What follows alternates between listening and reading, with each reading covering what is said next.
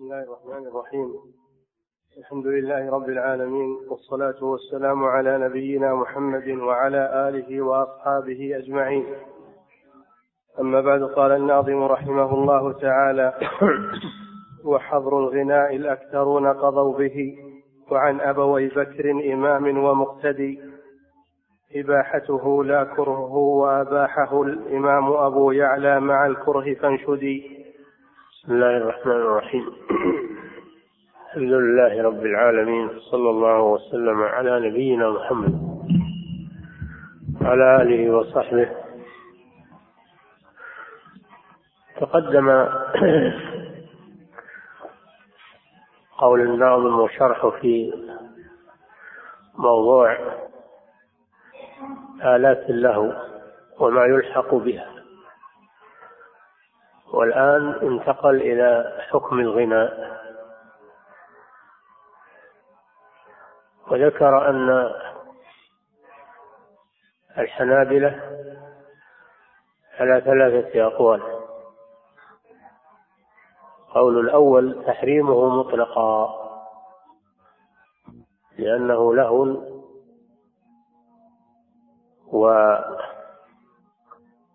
وفيه شغل عن ذكر الله عز وجل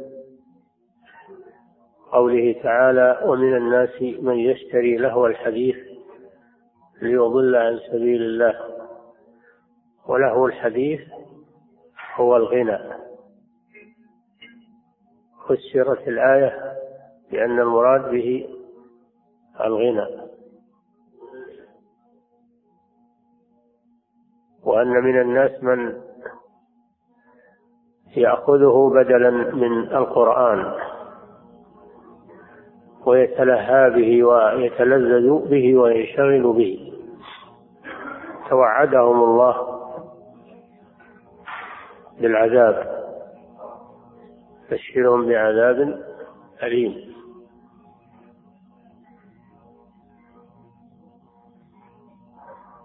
والقول الثاني أنه أنه مباح من غير كراهة كما هو قول أبوي بكر. والمراد بهم أبو بكر الخلال صاحب الجامع المشهور من تلاميذ تلاميذ الإمام أحمد. وهو الذي جمع مسائل الإمام أحمد وفتاواه في مجموع ضخم يقال له جامع الخلال إلا أنه مع الأسف ضاع ولا يوجد منه إلا قطع يسيرة. ولو وجد لكان فيه علم غزير. ولكن لعل الله أن ييسره ويرده ليستفاد منه. وكذلك تلميذه أبو بكر عبد العزيز المسمى بغلام الخلال. غلام الخلال. تلميذه الخاص ولذلك سمي غلام كأنه مملوك له من شدة ملازمته له وأخذه عنه. أبو بكر الخلال وأبو بكر غلام الخلال. قال بأنه مباح من غير كراهة. وذهب الإمام أبو يعلى شيخ المذهب إلى أنه مكروه مباح مع الكراهة كراهة تنزيه هذا كله في الغناء المجرد الذي هو مجرد صوت فقط. أما إذا كان معه آلات له ومزامير أو كان يشتمل على المجون يشتمل على المجون. والتشبيب بالنساء كما هو الموجود الآن في الإذاعات وفي عند المطربين فهذا لا أحد يقول بإباحته هذا حرام. أو كان فيه هجاء لأحد من المسلمين هجاء يعني ذم لأحد من المسلمين. أو فيه مدح كاذب. فلا شك أنه في هذه الأحوال محرم عند الجميع. إذا كان به تقريب وتشبيه ووصف للنساء والخدود والخدود و والعشق والغرام كما هو الموجود الآن في الإذاعات وعند المطربين والمطربات هذا لا شك في تحريمه. لما يشتمل عليه من من الشر العظيم والفتنة الكبيرة. أو كان فيه هجاء أو فيه مدح كاذب. فهذا لا شك في في تحريمه. لما يشتمل عليه من المنكرات. وللإمام ابن القيم كتاب اسمه السماع الكبير. قد طبع. كذلك لشيخ شيخ الإسلام ابن تيمية فتاوى في هذا الموضوع في مجموع الفتاوى في حكم الغنى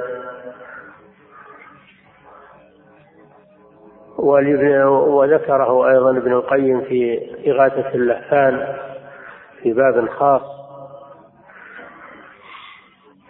لا شك أن هذا النوع أنه حرام فيما يشتمل عليه من من المنكرات. نعم. وحظر الغناء الأكثرون قضوا به. الأكثرون من العلماء قضوا به مطلقا من غير تفصيل. لأنه حرام من غير تفصيل. نعم. وعن أبوي بكر إمام ومقتدي. وعن أبي أبوي بكر. أبو بكر الخلال وتلميذه عبد العزيز. غلام الخلال أنهما يريان إباحته. نعم.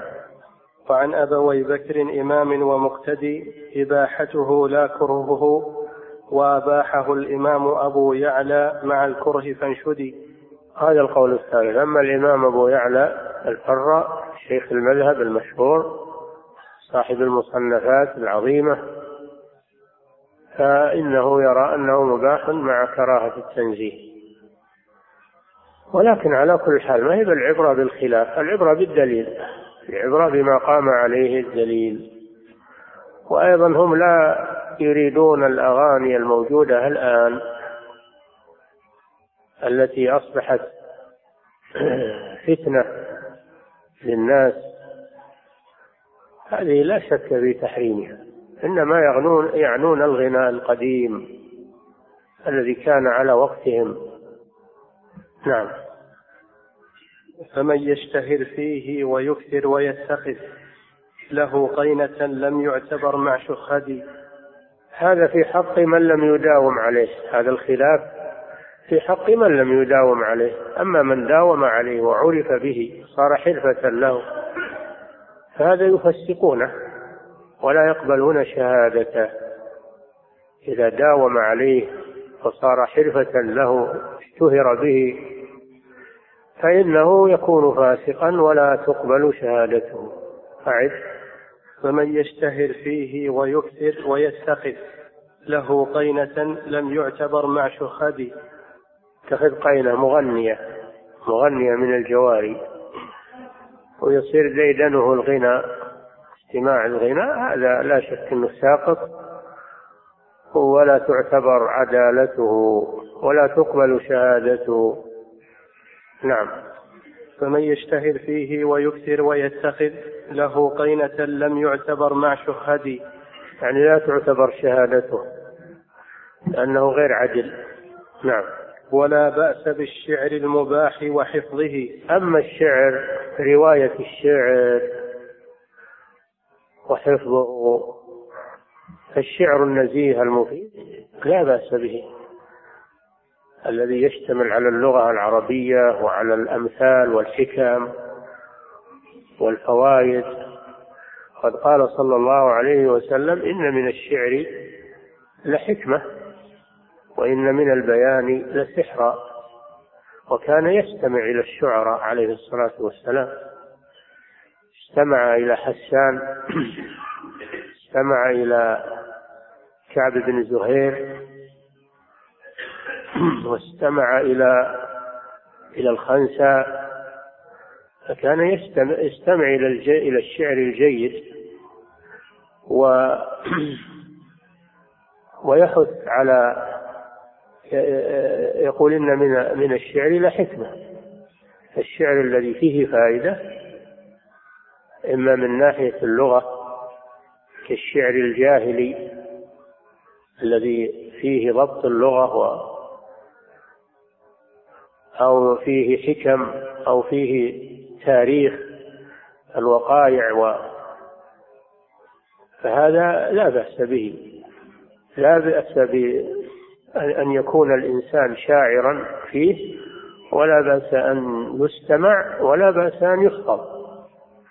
فالذي ليس له عنده حفظ من الأشعار الجيدة لا يكون عنده قدرة وملكة على على الكلام وعلى الشواهد وعلى اللغة وعلى نعم كان الأئمة يحفظون الأشعار الكثيرة يحفظون عشرات الآلاف من من الأبيات من شعر العرب الجيد. نعم. ولا بأس بالشعر المباح وحفظه. المباح أما الشعر المحرم كالهجاء والمدح الكاذب هذا لا يستجيدون ولا يرغبون فيه. نعم. والشعر الماجن الذي فيه الغزل والمجون هذا لا يستجيدونه ولا يستمعون إليه. إنما الغزل الخفيف الذي ليس فيه فتنة كان الشعراء يبدأون قصائدهم بالتغزل البريء الذي ليس فيه فتنة. هذا شيء تخذونه تحسين للشعر أو للقصيدة ثم يدخلون على الموضوع الذي يريدونه. مثل مثل آه، لامية كعب بن زهير قد بدأها بشيء من الغزل واستمع إليه الرسول صلى الله عليه وسلم لأنه ليس فيه محذور. نعم. ولا بأس بالشعر المباح وحفظه. حفظه. حفظه وضبطه لأنه فيه ثروة فيه ثروة لغوية ثروة من الحكم والأمثال. نعم. وصنعته من ذم ذلك يعتدي وصنعته بأن يكون الإنسان شاعرا في هذا الشعر النزيه فإنه لا يذم. الشاعر الذي يقول هذا الشعر لا يذم. فمن فمن ذمه فقد اعتدى. يعني تجاوز الحد وغلا لأن هذا شيء معروف في عهد النبي صلى الله عليه وسلم وأصحابه. وفي عند المسلمين ما كانوا يستنكرون حفظ الشعر المفيد والجيد. نعم. فقد سمع المختار شعر صحابه. سمع المختار نبينا محمد صلى الله عليه وسلم شعر صحابه يعني الصحابة كحسان بن بن ثابت شاعر الرسول صلى الله عليه وسلم. وكعب بن زهير وقيس بن صرمة وعبد الله بن رواحة. في شعراء من الصحابة كثيرون استمع إليهم النبي صلى الله عليه وسلم لكن شعرهم فيه فوائد فيه تشجيع للمسلمين على على الجهاد وفيه ذم للكفار. وفيه حث على الجهاد وعلى نصرة الإسلام وفيه رد على الكفار كما رد حسان بن ثابت رضي الله عنه على شعراء الكفار وقال له صلى الله عليه وسلم أجب وروح القدس معك. فإذا كان يستخدم للدعوة إلى الله ورد شبه الكفار فإنه طيب. يكون من وسائل الدعوة. وإلا فإنه يكون من المباح الذي لا ذم فيه. نعم. فقد سمع المختار شعر صحابه وتشبيبهم من غير تعيين خرد. تشبيبهم يعني الغزل الخفيف الذي ليس فيه إغراء بالخرد يعني بالفتيات ووصفهن. وصفا يغري. وإنما هو وصف عابر. هذا لا بأس به لأنه من من ملح من ملح الشعر. نعم. ولم يك في عصر لذلك منكر فكيف وفيه حكمة فروي وانشدي أعد. فقد سمع المختار شعر صحابه وتشبيبهم من غير تعيين خرد. ولم غير تعيين خر يعني تشبيب ليس فيه فتنة. غزل خفيف. نعم. ولم يك في عصر لذلك منكر. ولم يكن في عصر الرسول صلى الله عليه وسلم منكر. ولما مر عمر بن الخطاب على حسان وهو ينشد في المسجد نظر إليه نظرة مستنكر فقال حسان كنت أنشده عند من هو خير منك. يعني رسول الله صلى الله عليه وسلم. نعم. ولم يك في عصر لذلك منكر فكيف وفيه حكمة فروي فيه حكمة. إن من الشعر لحكمة هذا مأخوذ من الحديث. وهذا صحيح أن الشعر يشتمل على حكم عظيمة. الشاعر يقول حكما مفيدة جدا مثل مثل شعر مثل شعر المتنبي. هذه حكم عظيمة وفيه فوائد عظيمة. نعم.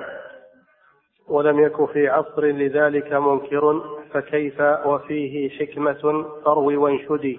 فروه اروه وأنشده لا بأس عليك في ذلك. إذا رويته وألقيته وأنشدته فلا حرج عليك في ذلك لأن هذا كان معروفا.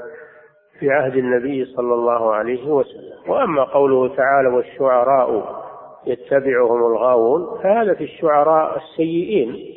ألم تر أنهم في كل واد يهيمون وأنهم يقولون ما لا يفعلون؟ ثم استثنى سبحانه قال إلا الذين آمنوا وعملوا الصالحات وذكروا الله كثيرا وانتصروا من بعد ما ظلموا.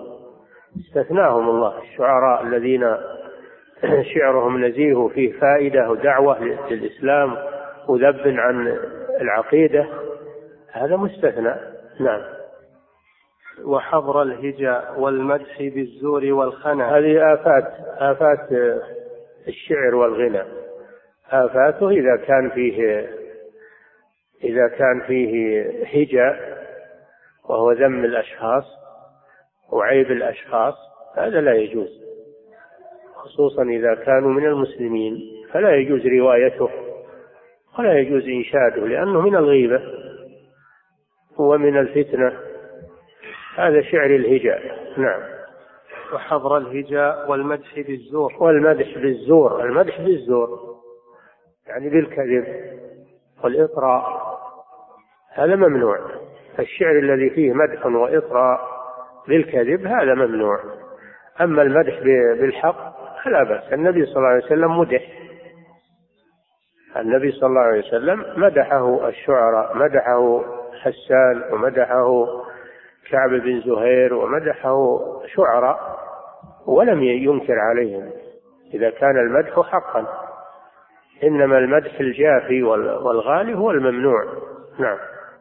والمدح بالزور والخنا نعم. والفساد يعني. يمدح بالفساد وبشرب الخمر هذا لا هذا خنا لا يجوز. نعم. وتشبيبه بالأجنبيات أكدي تشبيبه بالنساء. الأجنبيات التي يحصل بالتشبيب بهن فتنة. هذا لا يجوز. هذا يسمى يسمونه بالعشق والغرام.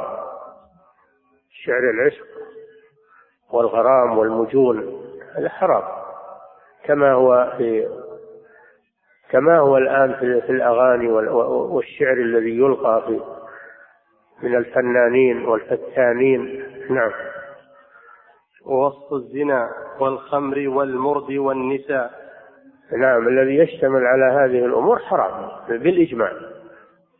وصف الخنا وصف الزنا وصف المرد. وصف المرد وهم الصبيان. مما يغري بالفاحشة ووصف الخمر ومدح الخمر هذا كله لا يجوز في الإسلام. نعم. ووصف الزنا والخمر والمرد والنساء القيان ونوح للتسخط نعم. ووصف الزنا والخمر والمرد والنساء القيان. لا الفتيات. القيان غلط. النساء الفتيات يعني الشابات. نعم.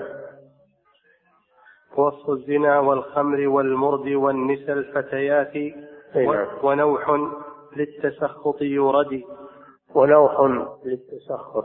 نوح على الأموات. نياحة يعني بأن يكون الشعر يشتمل على النياحة وتعداد محاسن الميت تحسر عليه. هذا لا يجوز. أما رثاؤه بما هو فيه من خير وما فيه من علم. والدعاء له فلا بأس بذلك. النبي صلى الله عليه وسلم رثي رثاه حسان بعد موته. وكانوا الصحابة يرثون موتاهم لكنه رثاء نزيه ليس فيه ليس فيه نياحة ولا تسخط على القضاء والقدر. نعم.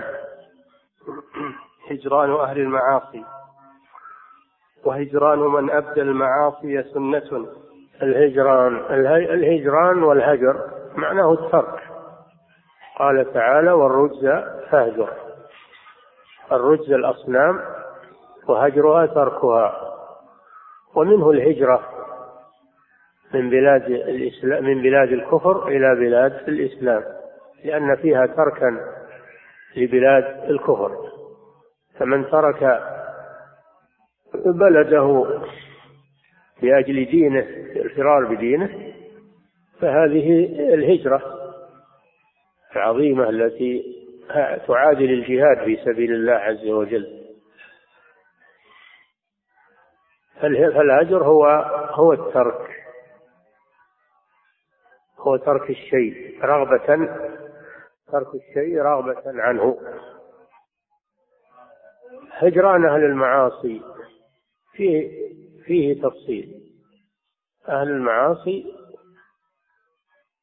ينقسمون إلى قسمين أصحاب معاصي وأصحاب بدع. أصحاب معاصي وأصحاب بدع وأصحاب ضلال في العقيدة. أصحاب المعاصي التي ليس فيها بدع وليس فيها ضلال ولا فساد في العقيدة وإنما هي معاصي.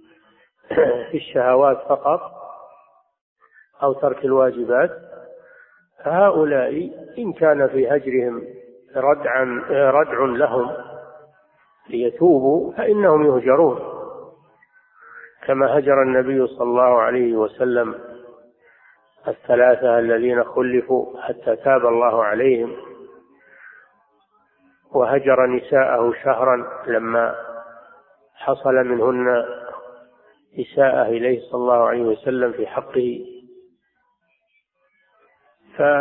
وهجرت عائشة ابن أختها عبد الله بن الزبير لما أنكر عليها كثرة الصدقات وكثرة والجود في سبيل الله أنكر عليها ذلك فغضبت عليه وهجرته.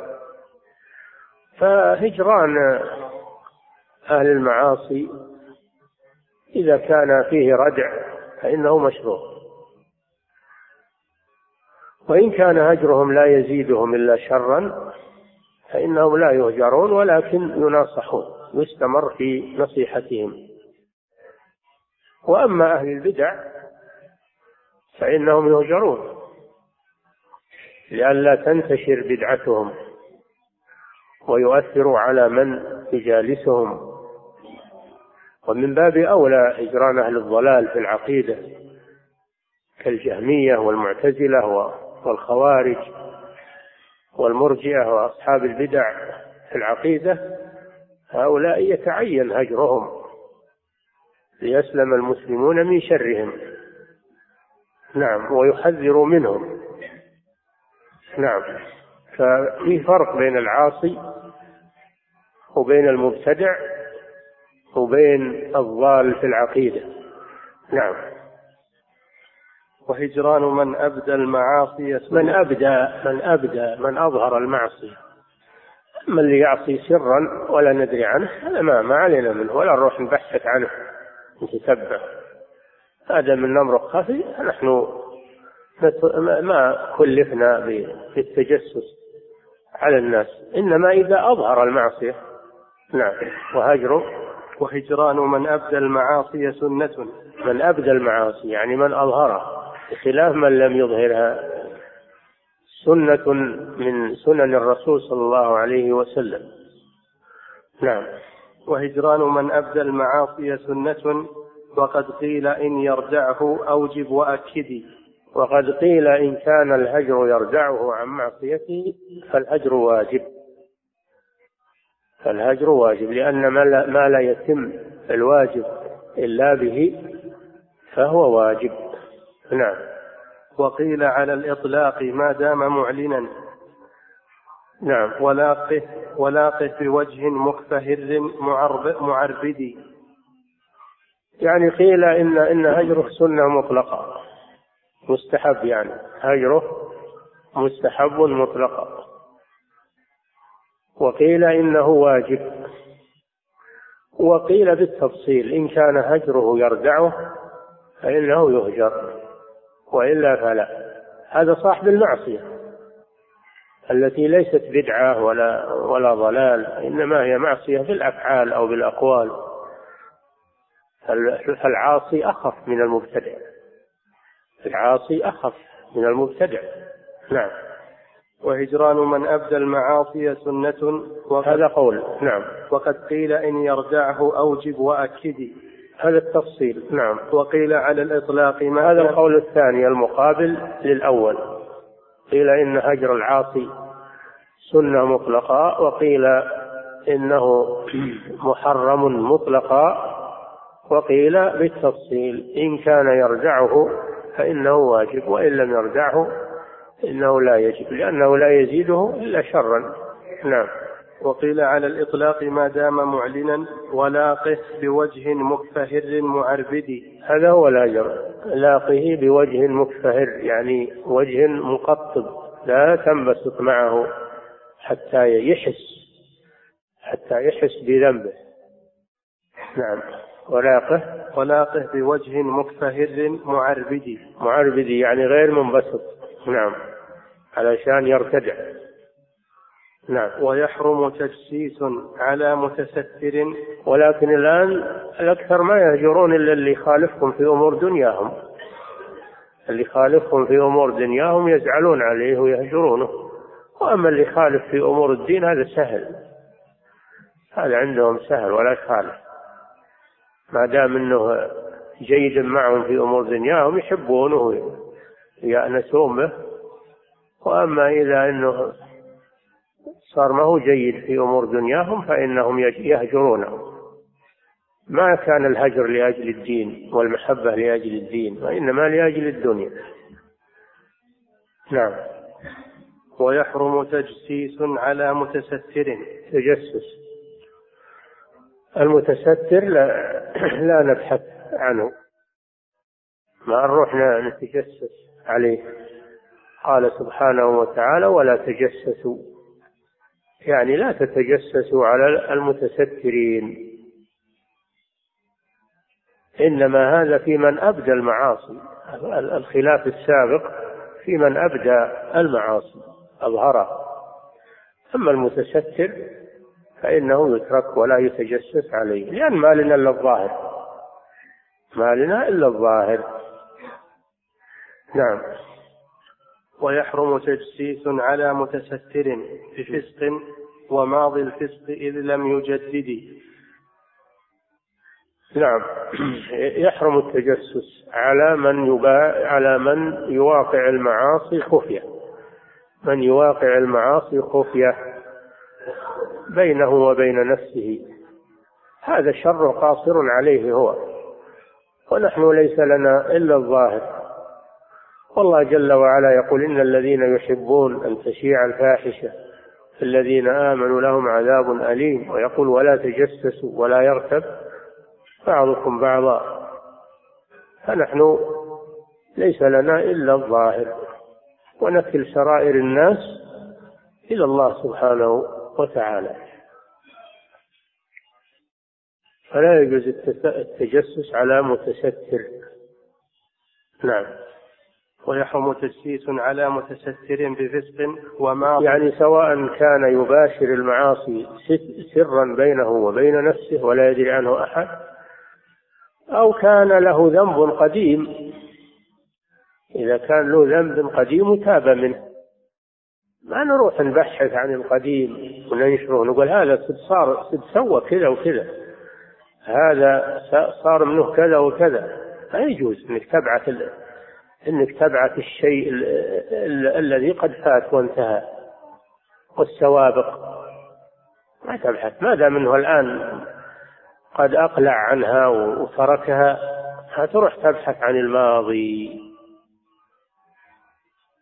قال تعالى إن الذين يحبون أن تشيع الفاحشة في الذين آمنوا لهم عذاب أليم في الدنيا والآخرة. فالعاصي المتستر هذا لا نبحث عنه.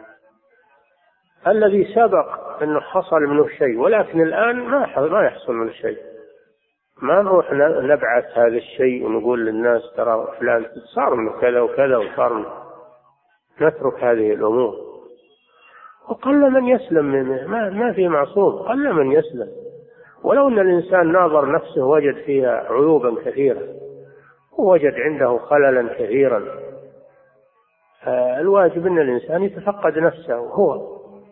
نعم. ويحرم تجسيس على متستر بفسق وماضي الفسق إذ لم يجدد.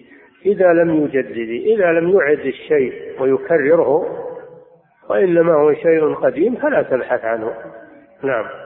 وهجران من يعني فالعاصي الذي يستر معصيته لا تجسس عليه.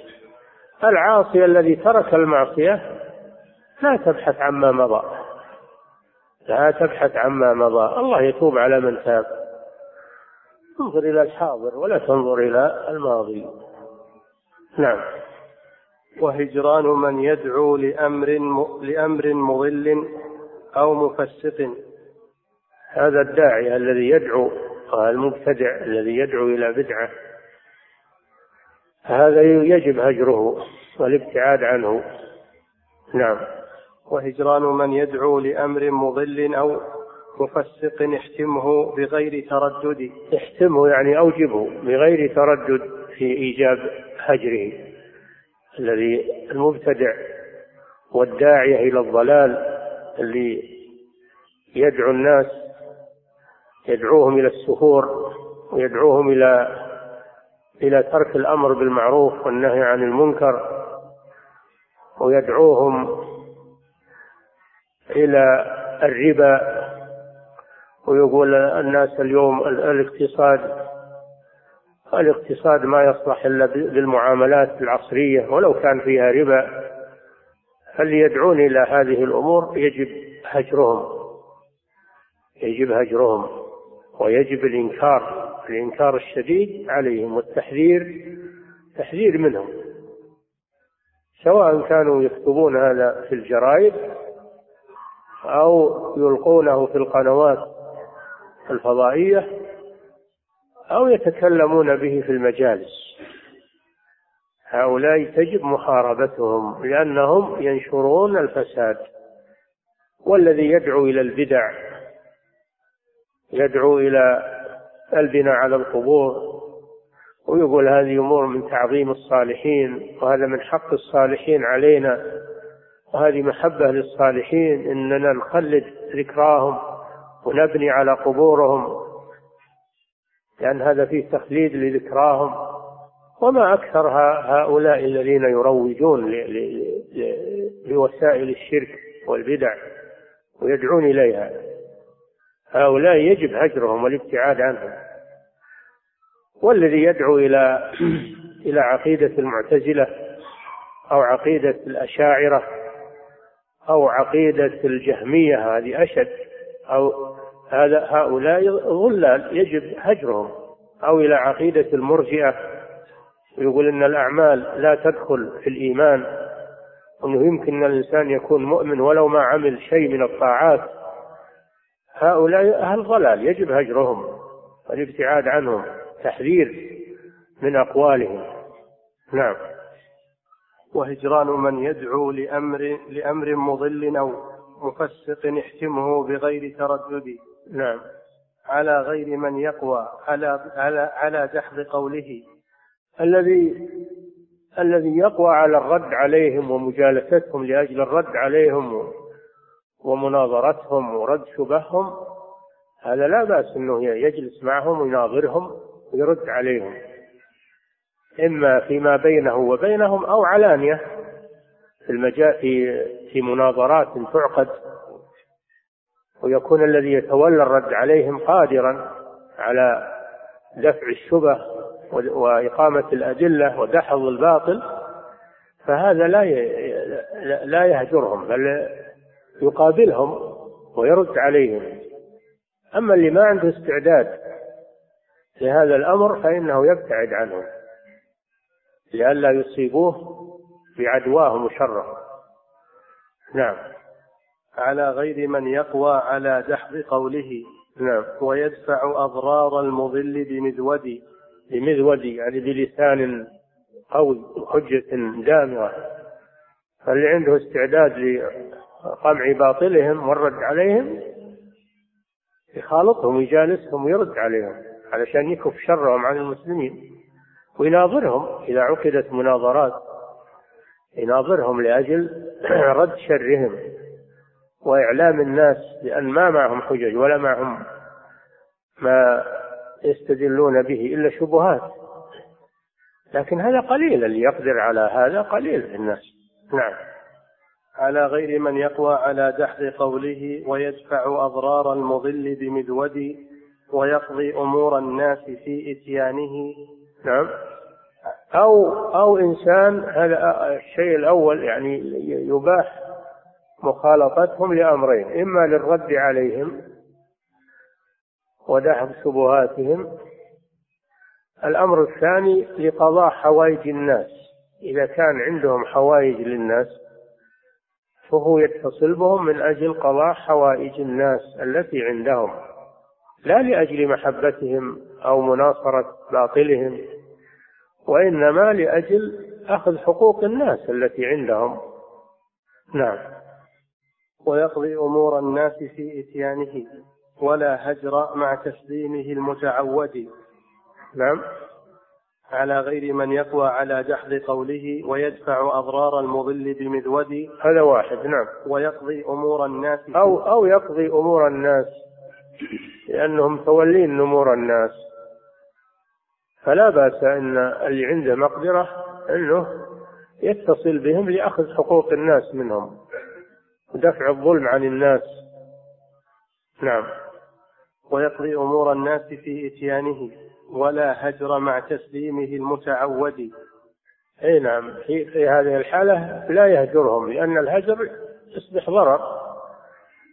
الإنسان اللي عنده مقدرة أو عنده عنده مقدرة على الرد أو أخذ حقوق الناس منهم إذا هجرهم تسلطوا وكونه يقاومهم ويأخذ حقوق الناس منهم هذا مصلحة راجحة.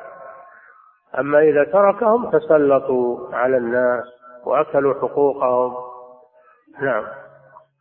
وحظر انتفى التسليم فوق ثلاثة. هذا هذا مسألة الهجر بين المسلمين فهم بين أهل المعاصي.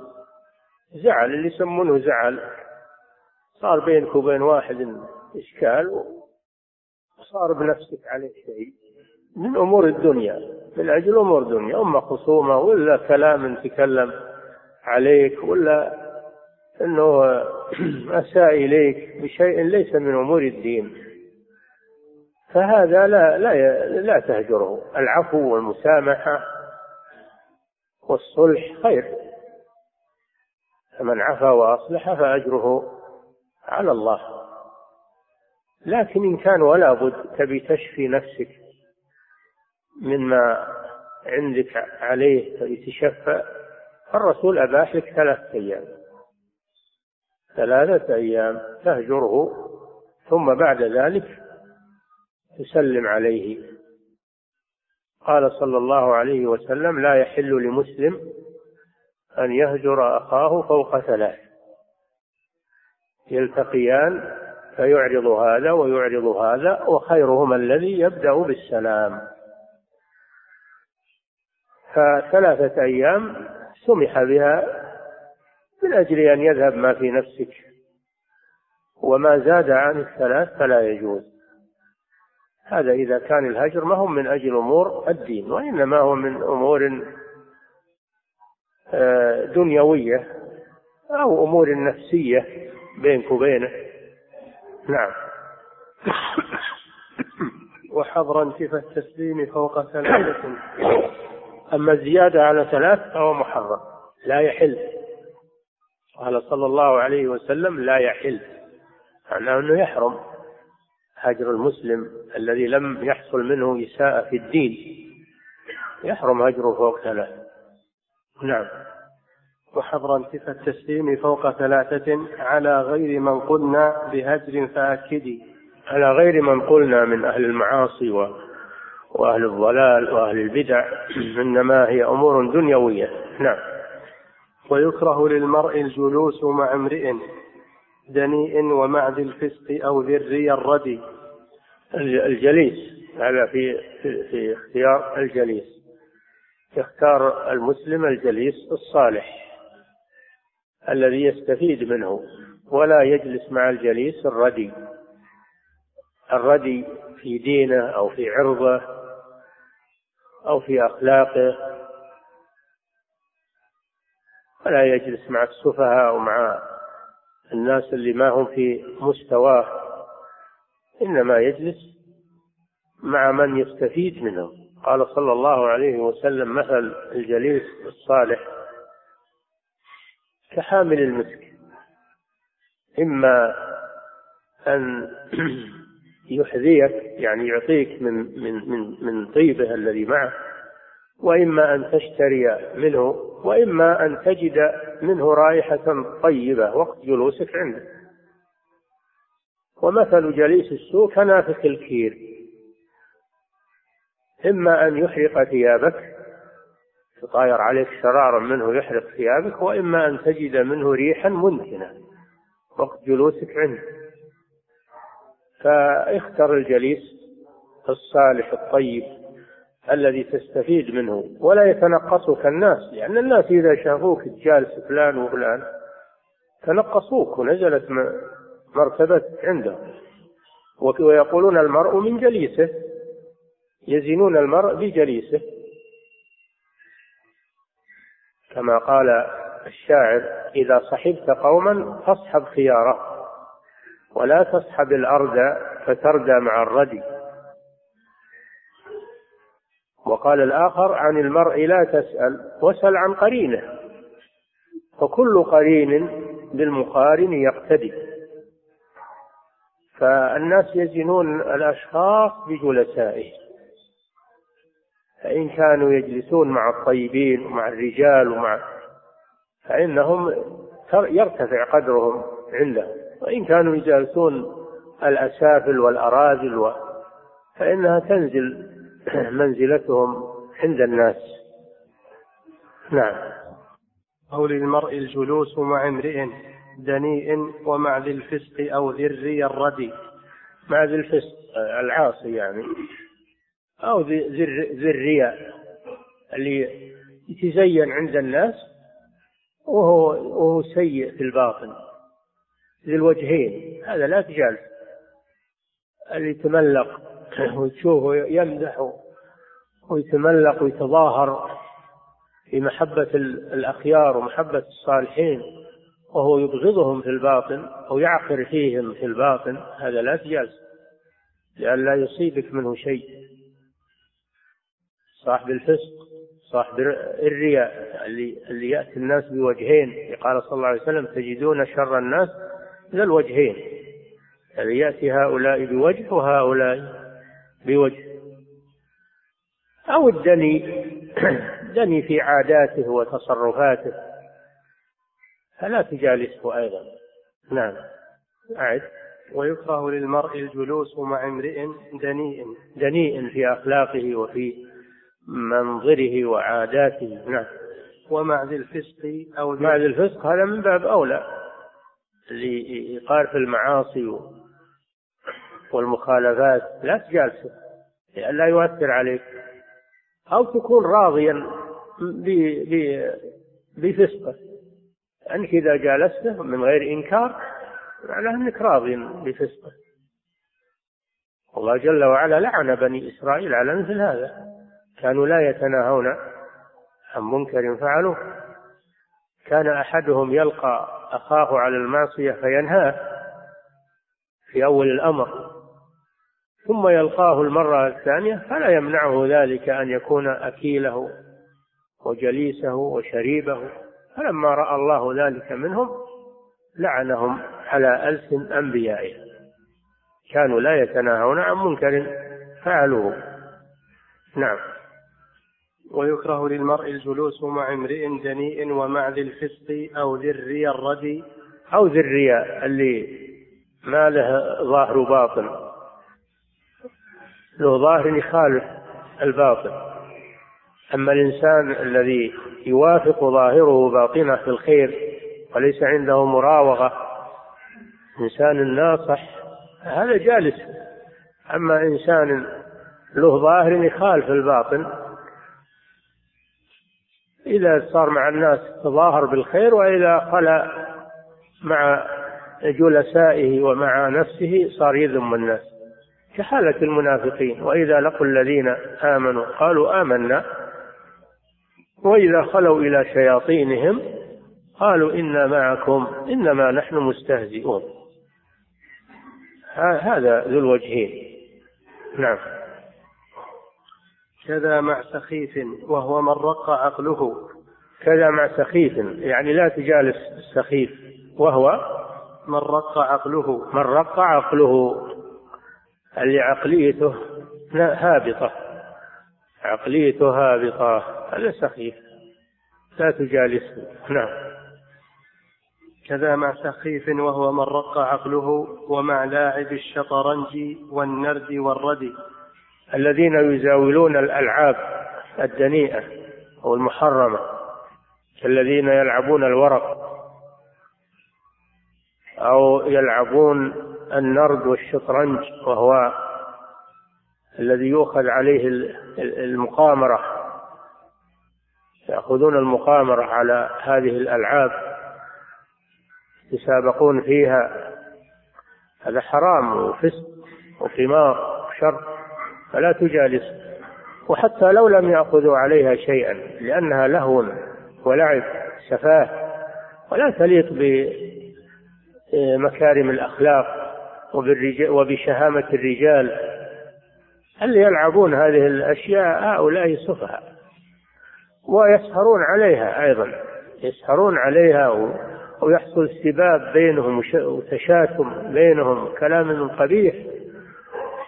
وقد يتركون صلاة الفجر بسبب السهر فإذا جالستهم وسهرت معهم أصابك ما أصابهم فلا تجالسهم. نعم.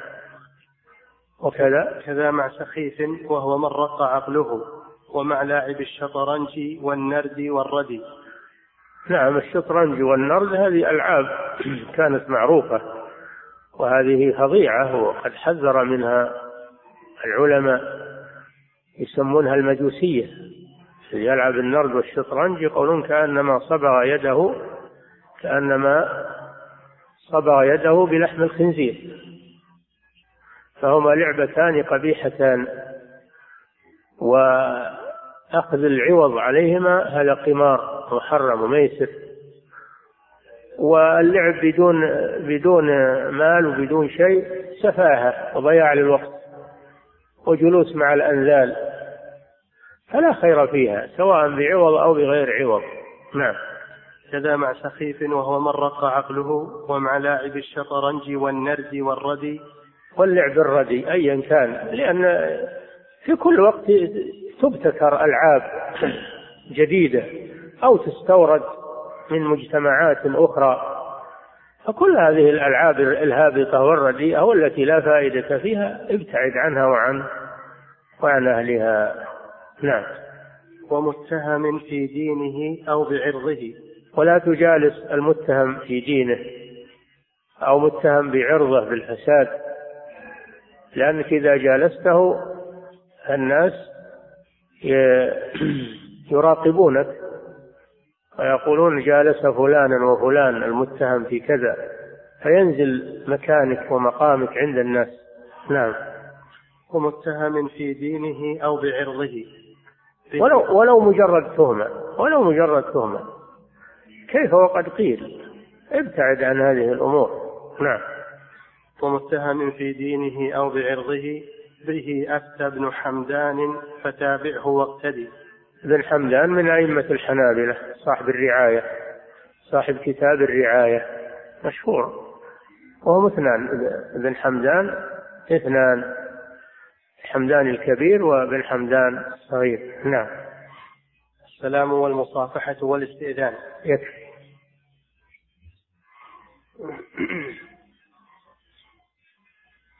يقول فضيلة الشيخ وفقكم الله. من ظهرت عليه بوادر المعاصي مثل من ظهر منه رائحة الخمر هل يهجر ويشهر فيه؟ هل؟ يهجر ويشهر فيه؟ متهم أنتم سمعتم يقول لا, لا, لا تجالس المتهم. فما دام أنه يتهم بهذه الأمور ابتعد عنه. نعم. يقول فضيلة الشيخ وفقكم الله ما أما التشهير به وهو ما ظهر منه شيء تشهير به وهو ما ظهر منه شيء فلا يشهر به لكن أنت ابتعد عنه. نعم. يقول فضيلة الشيخ وفقكم الله ما يسمى بالأغاني الوطنية والأشعار الوطنية هل يجوز الاستماع إليها؟ إنشاد الشعر واستماعه سبق لكم أنه جائز وقد استمع إليه الرسول صلى الله عليه وسلم الشعر النزيه الشعر الحكم والأمثال والمواعظ هذا لا بأس بإنشاده واستماعه ولا بأس بأن يصنعه الشاعر ويقوله الشاعر. كل هذا شيء طيب. والشعر كما يقولون الشعر ديوان العرب. الشعر هو ديوان العرب الذي سجل أمجادهم ومفاخرهم و وأخلاقهم وشجاعتهم. ولغتهم كل هذا في في الشعر العربي. الرصين ما هو الشعر الهزيل الآن؟ اللي يسمونه الشعر الحر. هذا الشعر الهر ما هو شعر الحر. ولا خير فيه وهذا مستورد من من الكفار. ولا فيه لا لغة ولا دين ولا أدب ولا شيء أبدا هراء. هراء سخيف. إنما الكلام على الشعر الصحيح الشعر الجزل. الشعر الموزون المقفى هذا هو الذي فيه الكلام. نعم. يقول فضيلة الشيخ وفقكم الله الشعر الذي ليس فيه غزل ولا مجون لكنه يعزف معه العود أو الربابة. لا يجوز ما يجوز استعمال آلات له. لا يجوز استعمال آلات له مطلقا إلا الدف للنساء في مناسبة الزواج الدف فقط. وما عداه من آلات له كله ممنوع محرم نعم. يقول فضيلة الشيخ وفقكم الله هل يجوز لي أن أهجر أبناء عمومتي الذين يدعون إلى الخروج مع جماعة التبليغ علما بأنهم من هذه الجماعة؟ انصحهم وبين لهم أن هذا أمر لا يليق ولا يجوز واللي يريد الخير الخير موجود. بدون جماعة التبليغ. موجود في المساجد موجود في حلق الدروس في, مجالسة العلماء. موجود الخير موجود بدون. اللي بيدعو إلى الله وعنده استعداد يدعو إلى الله ما, ما يمنع متاحة له الفرصة. بدون أنه يرتبط مع جماعة أو مع منهج أو مع الباب مفتوح اللي عندهم استعداد وعندهم قوة. وعندهم رغبة في الدعوة إلى الله عز وجل بدون ارتباط بتنظيم أو بجماعات.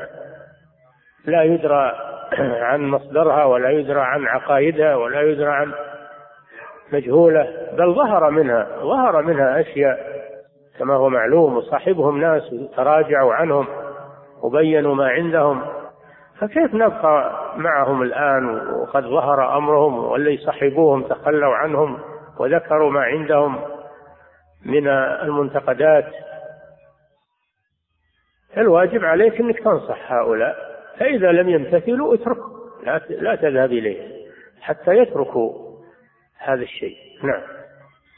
قل فضيلة الشيخ وفقكم الله المصر على حلق لحيته أو شربه للدخان أو إسباله للثوب هل يجب هجره؟ إذا كان هجره يبي يرجعه ويترك هذا الشيء نعم يجب هجره أما إذا كان ما يأثر فيه بل ربما يزيده هذا الهجر ما له قيمة معه. لكن المناصحة عليك بالمناصحة والإنكار عليه. نعم. يقول فضيلة الشيخ وفقكم الله هجر هجر الزوج لزوجته.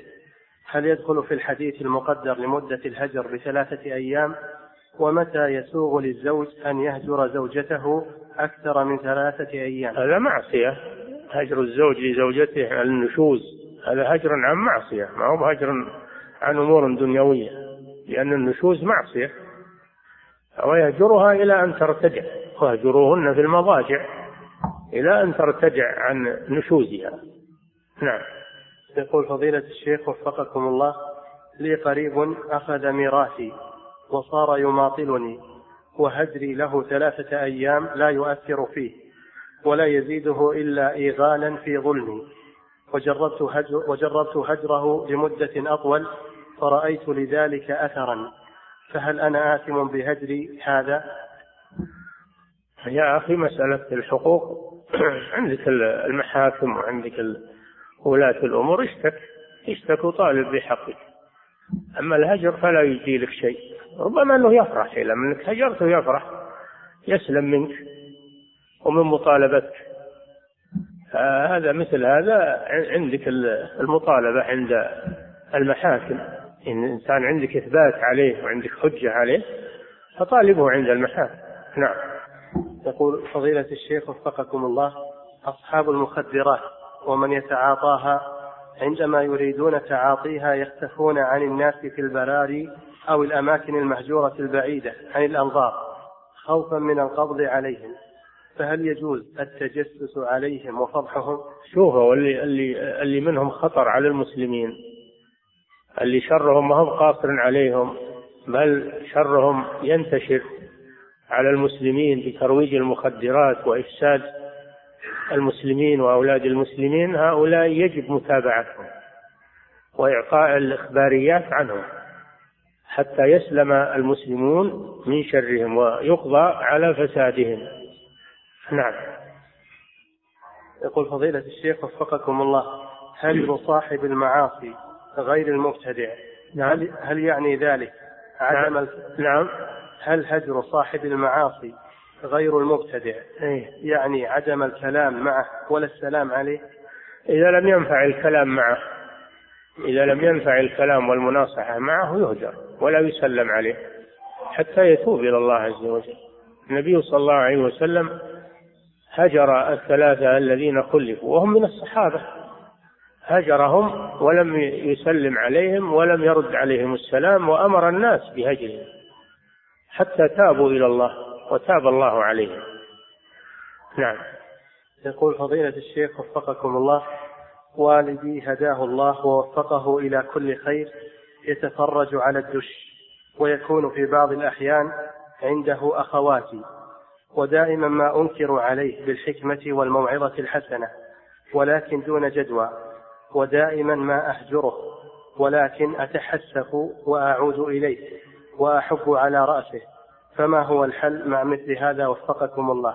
الحل مع مثل هذا أنك تنصح أخواتك أنهم ما يجلسن عند الدش ولا يجلسن مع هذا الوالد الذي لم يقبل النصيحة تنصح من إخوانك وأخواتك ما يجلسون معه. وأما تقبيل رأسه والسلام عليه هذا ما يصلح. قالوا لما يتوب ويرتدع. لكن بره بإعطائه ما يحتاج وخدمته. هذا لا بأس به لأنه من البر بالوالد.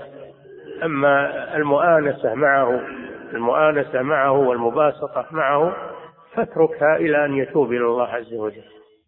ولو أنكم ضايقتوه أنتم أهل البيت ضايقتوه وهجرتوه وابتعدتم عنه لا ربما أنه يبعد هذا الدش ويسلم منه. نعم. لكنكم ما ما أنتم حازمين معه فهو يستمر. نعم. يقول فضيلة الشيخ وفقكم الله. المحاورات الشعرية التي تكون في الحفلات والأعراس. هل يستمع إليها وتحضر؟ لا. هذه من اللهو. محاورات هذه من اللهو. لأنها بأصوات مطربة وأيضا معانيها ما فيها معاني مفيدة. إنما هي مدح ولا ذم ولا هجاء ولا ما, ما فيها شيء مفيد. وهي لهو. هي من اللهو. نعم. ومن الغناء. فيها طرب لأنها يوم بأصوات مطربة. نعم.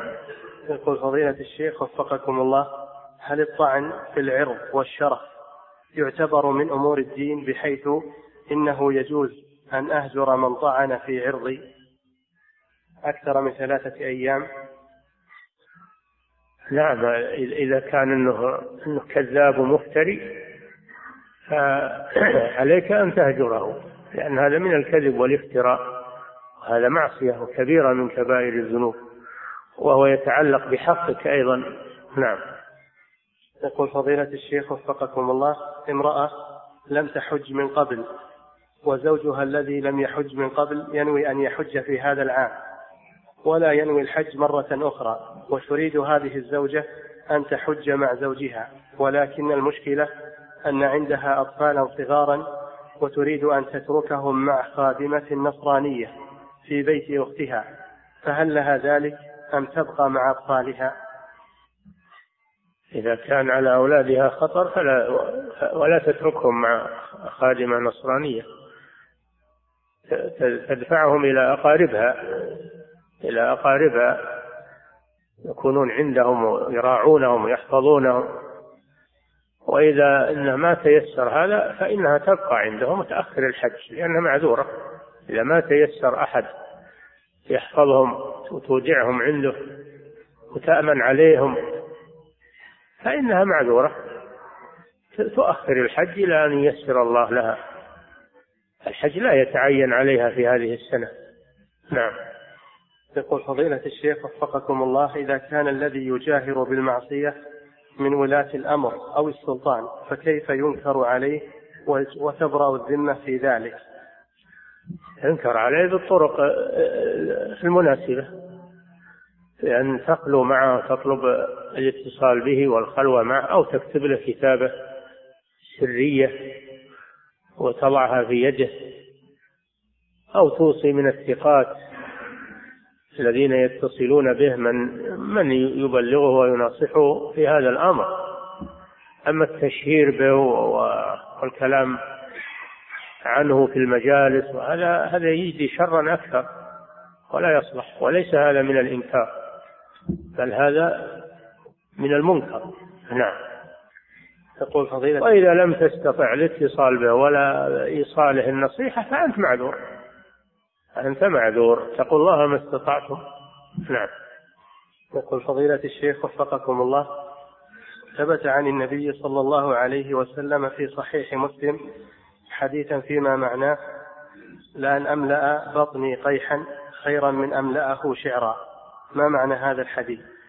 معناه الشعر غير النزيه. الشعر الذي البذيء الذي فيه شر. وأيضا كون الإنسان ما له عناية إلا بالشعر. كل همه في الشعر هذا مذموم لكن إنه يأخذ من الشعر قسطا يستفيد منه ولا يجعل كل شغله كل اهتمامه بالشعر وينصرف عن العلوم الأخرى وعن الفوائد الأخرى هذا هو المذموم. نعم. يقول فضيلة الشيخ وفقكم الله في هجر الرسول صلى الله عليه وسلم للثلاثة الذين خلفوا يقول بعض العلماء ويستدل بهذا الهجر على أنه يهجر أهل البدع. هل هذا صحيح؟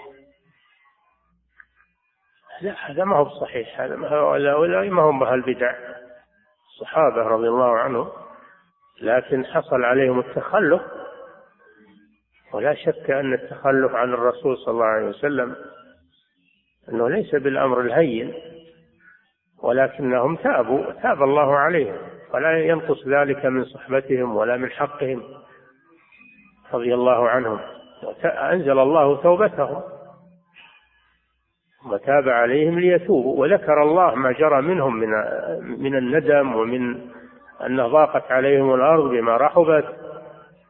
ذكر الله ندمهم وذكر ما حصل عليهم من الضيق. ثم تاب عليهم. أما أهل البدع هذا صنف آخر. البدع هي الإحداث في الدين. هي الإحداث في الدين ما ليس منه هذه البدع. هؤلاء ما أحدثوا في الدين ما ليس منه إنما هم تخلفوا عن الغزو فقط وليس لهم عذر. تخلفوا وليس لهم عذر. نعم. يقول فضيلة الشيخ وفقكم الله هناك ما يسمى بالمجس وهو نوع من المقامات والأبيات الحجازية تلحن بدون آلات. وتنشد في الأعراس فهل يجوز الاستماع الاستماع إليها؟ والله ما أعرف المجس لكن النساء مباح لهن الغناء المجرد. الغناء مجرد بالصوت المجرد بينهن. لا ليس معه مزامير ولا ليس معه إلا الدف فقط. الدف وهو المسدود من جهة واحدة لا من جهتين. يسمى الغربال. شيء مدور يسد من جهة واحدة فقط. هذا تضربه النساء في العرس وتغني بالصوت المجرد فقط. نعم. يقول فضيلة الشيخ وفقكم الله هل يجوز لي أن أحذر الناس من شرب الخمر بأن أقول لهم هناك شخص يشرب الخمر ووقع على أمه وهكذا من مثل هذه التحذيرات؟ يكفي أنك تذكر ما ذكره الله في الخمر. إنما الخمر والميسر والأنصاب جب ما في ما في القرآن.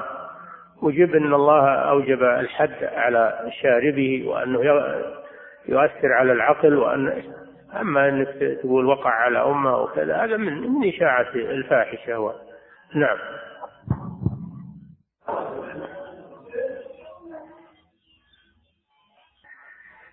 فالخمر فيها فيها وعيد شديد مثل لعن النبي صلى الله عليه وسلم في الخمر عشرة تجيب هذا وتجيب الخمر سماها النبي صلى الله عليه وسلم أم الخبائث من شرب الخمر في الدنيا كان حقا على الله أن يسقيه من طينة الخبال يوم القيامة من شربها في الدنيا لم يشرب من خمر الجنة إلى غير ذلك من الوعيد.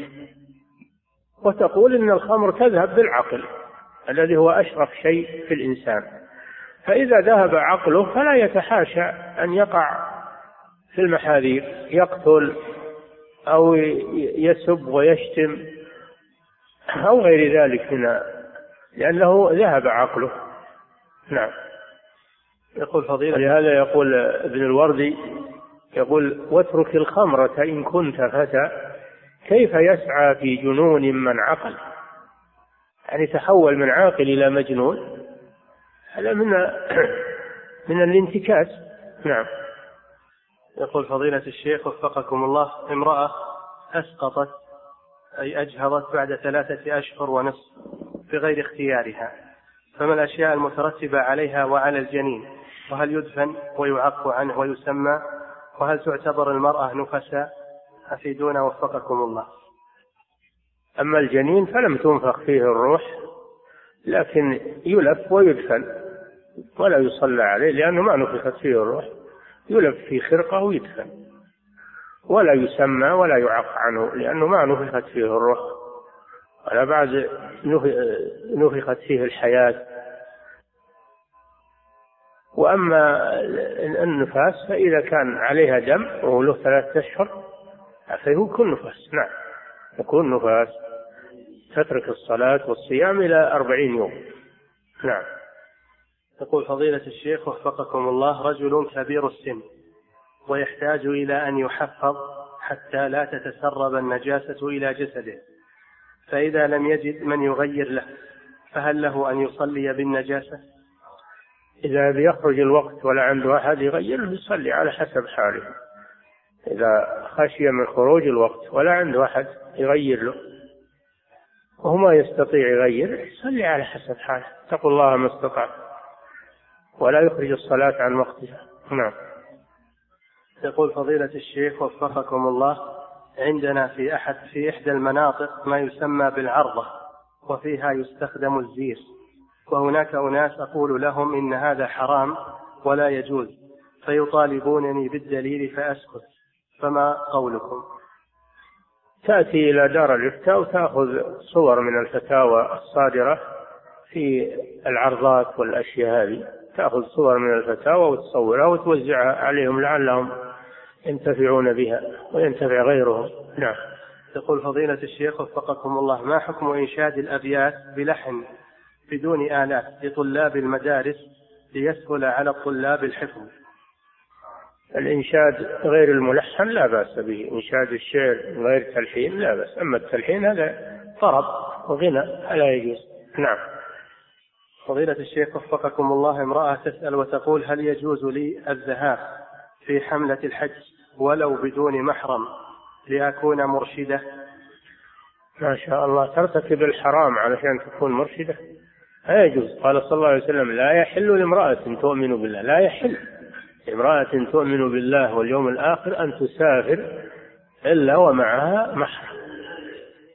لا يجوز أن تسافر إلا ومعها محرم لأي غرض كان. نعم. يقول فضيلة الشيخ وفقكم الله امرأة تسأل فتقول أنا أرغب بالذهاب إلى مكة إلى جامعة أم القرى فهل يجوز لي الذهاب بصحبة الخادمة علما علما أنني أسكن في جدة؟ الخادمة إن كانت مسلمة يعني بدون محرم. نعم. بدون محرم ما يجوز. لو معها مئة امرأة أو ألف امرأة ما يجوز. أن تسافر إلا ومعها محرم وهو بس الخادمة. نعم. من سكان جدة هو اللي بسكان جدة يسقط عنها المحرم. إذا تبي تروح من الرياض ولا من مسافة بعيدة لابد من المحرم. نعم. يقول فضيلة الشيخ وفقكم الله شاب وشابة رضعا في صغرهما في صغرهما من امرأة أجنبية لمدة عشرين دقيقة. نعم. شاب وشابة رضعا في صغرهما من امرأة أجنبية لمدة عشرين دقيقة تقريبا. ولا يعلم هل رضعا خمس رضعات أم أقل خلال تلك الفترة. فهل يجوز للشاب أن يتزوج بتلك الشابة؟ وهل يعتبر محرما لها؟ لا هذه مشتبهة. هذه إذا لم يعرف عدد الرضعات ثبت وجود رضاع ثبت وجود رضاع لكن لم يعرف عدده. فهذه فيها شبهة لا يتزوجها يتجنبها ولا يكون محرما له. نعم. يقول فضيلة الشيخ وفقكم الله هل يشترط في الغسل من الجنابة أن يكون خروج المني دفقا بلذة حيث, حيث إنني أعرف شخصا يخرج منه المني عند الخوف الشديد؟ فهل يجب عليه غسل؟ إذا الغسل إنما يجب عند دفق المني بلذة وهو الجنابة. أما اللي فيه آفة يخرج منه بدون لذة وبدون شيء مثل مريض مثل مصاب في صلبة ينساب منه بدون لذة وبدون شيء هذا ليس عليه غسل. عليه عليه إنه يستنجي ويتوضأ. هذا حدث أصغر يعتبر. نعم. يقول فضيلة الشيخ وفقكم الله إذا احتلم الشخص وخرج منه المني لكن بدون أن يحس بأي شيء من لذة أو حلم أو غيرها فهل يجب عليه الغسل؟ نعم. النايم إذا وجد أثر الاحتلام يجب عليه الغسل ولو لم يتذكر لذة لأنه ما يدري نايم. قد قال صلى الله عليه وسلم الماء من الماء. الماء يعني الاغتسال من الماء يعني المني إذا وجده بعد النوم. ولو لم يذكر ولو لم يذكر لذة و... لأنه لا يحس بها وهو نايم. نعم. فضيلة الشيخ وفقكم الله امرأة تسأل تقول ظهرت عادة بين بعض الأسر في الأفراح بأن يحضروا دفترا ويضعون فيه صورة للعريس والعروس ويطلبون من الحاضرات كتابة تذكار في هذا الدفتر. كتابة؟ تذكار. ذكرى وعندما رفضت الكتابة ألزموني ووصفوني بأنني متشددة. فما حكم هذا العمل؟ وهل هو من عادة النصارى في كنائسهم؟ هذا من فعل المحرم لأن التصوير حرام. تصوير في حد ذاته حرام وكبيرة من كبائر الذنوب. تصوير المرأة وهي متزينة وقد تكون سافرة هذا منكر آخر شر آخر. وهذا ابتكار عادة لم تكن من عادات المسلمين. فلا يجوز العمل هذا وأنت على حق في إنكارك ولو أنهم سخطوا عليك أو نعم. يقول فضيلة الشيخ وفقكم الله هناك أشرطة يوجد فيها قصص مثل شخص مات وهو يزني وشخص مات وهو يشرب الخمر. فهل يجوز مثل هذه الأشرطة؟ لا. الكذب لا يجوز والتهويل على الناس ما يجوز. يكفينا ما جاء في القرآن والسنة من الوعيد الشديد ومن العقوبات التي وضعها الله من الحدود. أما أننا نشتغل بالقصص والخيالات ونقول هذا علشان خوف الناس لا يجوز هذا. نعم. فضيلة الشيخ وفقكم الله هل يجوز هجر من لا يؤثر فيه الهجر؟ لكن قد يستفيد الأشخاص المخالطين له بهذا الهجر وهذه الفائدة أيضا محتملة. ثم عرفتم أن أن المبتدع والمضلل في العقيدة هذا يهجر. هذا يهجر مطلقا حتى يتوب. وأما العاصي دون البدعة ودون العقيدة فهذا إن كان الهجر يردعه يهجر وإن كان الهجر لا يردعه فإنه ينصح ويواصل معه النصح والإنكار. إلى أن يتوب إلى الله عز وجل. نعم. فضيلة الشيخ وفقكم الله شاب يعيش في روسيا ويسأل فضيلتكم فيقول أنه يعيش مع والديه في في إحدى المدن في إحدى المدن التابعة للسلطة الروسية وهما مسلمان لكن على جهل شديد في الدين. وأراد والده أن يزوج أخته الصغرى دون رغبتها إلى شخص آخر وهذا الشخص يعيش على دين أجداده فقام فقام أخوها بأخذها رغما عن والديه وسافر بها إلى مدينة إلى مدينة أخرى ويريد تزويجها على شخص صاحب دين وخلق. فهل يجوز له ذلك؟ إذا كان أبوها كافرا وهي مسلمة فليس له عليها ولاية. الكافر ليس له ولاية على المسلمة. أما إن كانت كافرة فله عليها ولاية ولا يأخذها بدون بدون توكيل. أما إن كانت مسلمة فليس له عليها ولاية وهو كافر. فلا فلأخيها المسلم أن يأخذها هو وليها وأن يزوجها بمن ترضى به من المسلمين. ولكن هذا ما هو عمل فردي هذا له جهات مختصة. المحاكم والمراكز الإسلامية يرجع إليها ما يتصرف تصرفا فرديا. بدون الرجوع إلى المراجع إلى المحاكم الشرعية أو المراكز الإسلامية. نعم التي تتولى مثل هذه الأمور. نعم حتى يسجلوها ويضبطوها. نعم.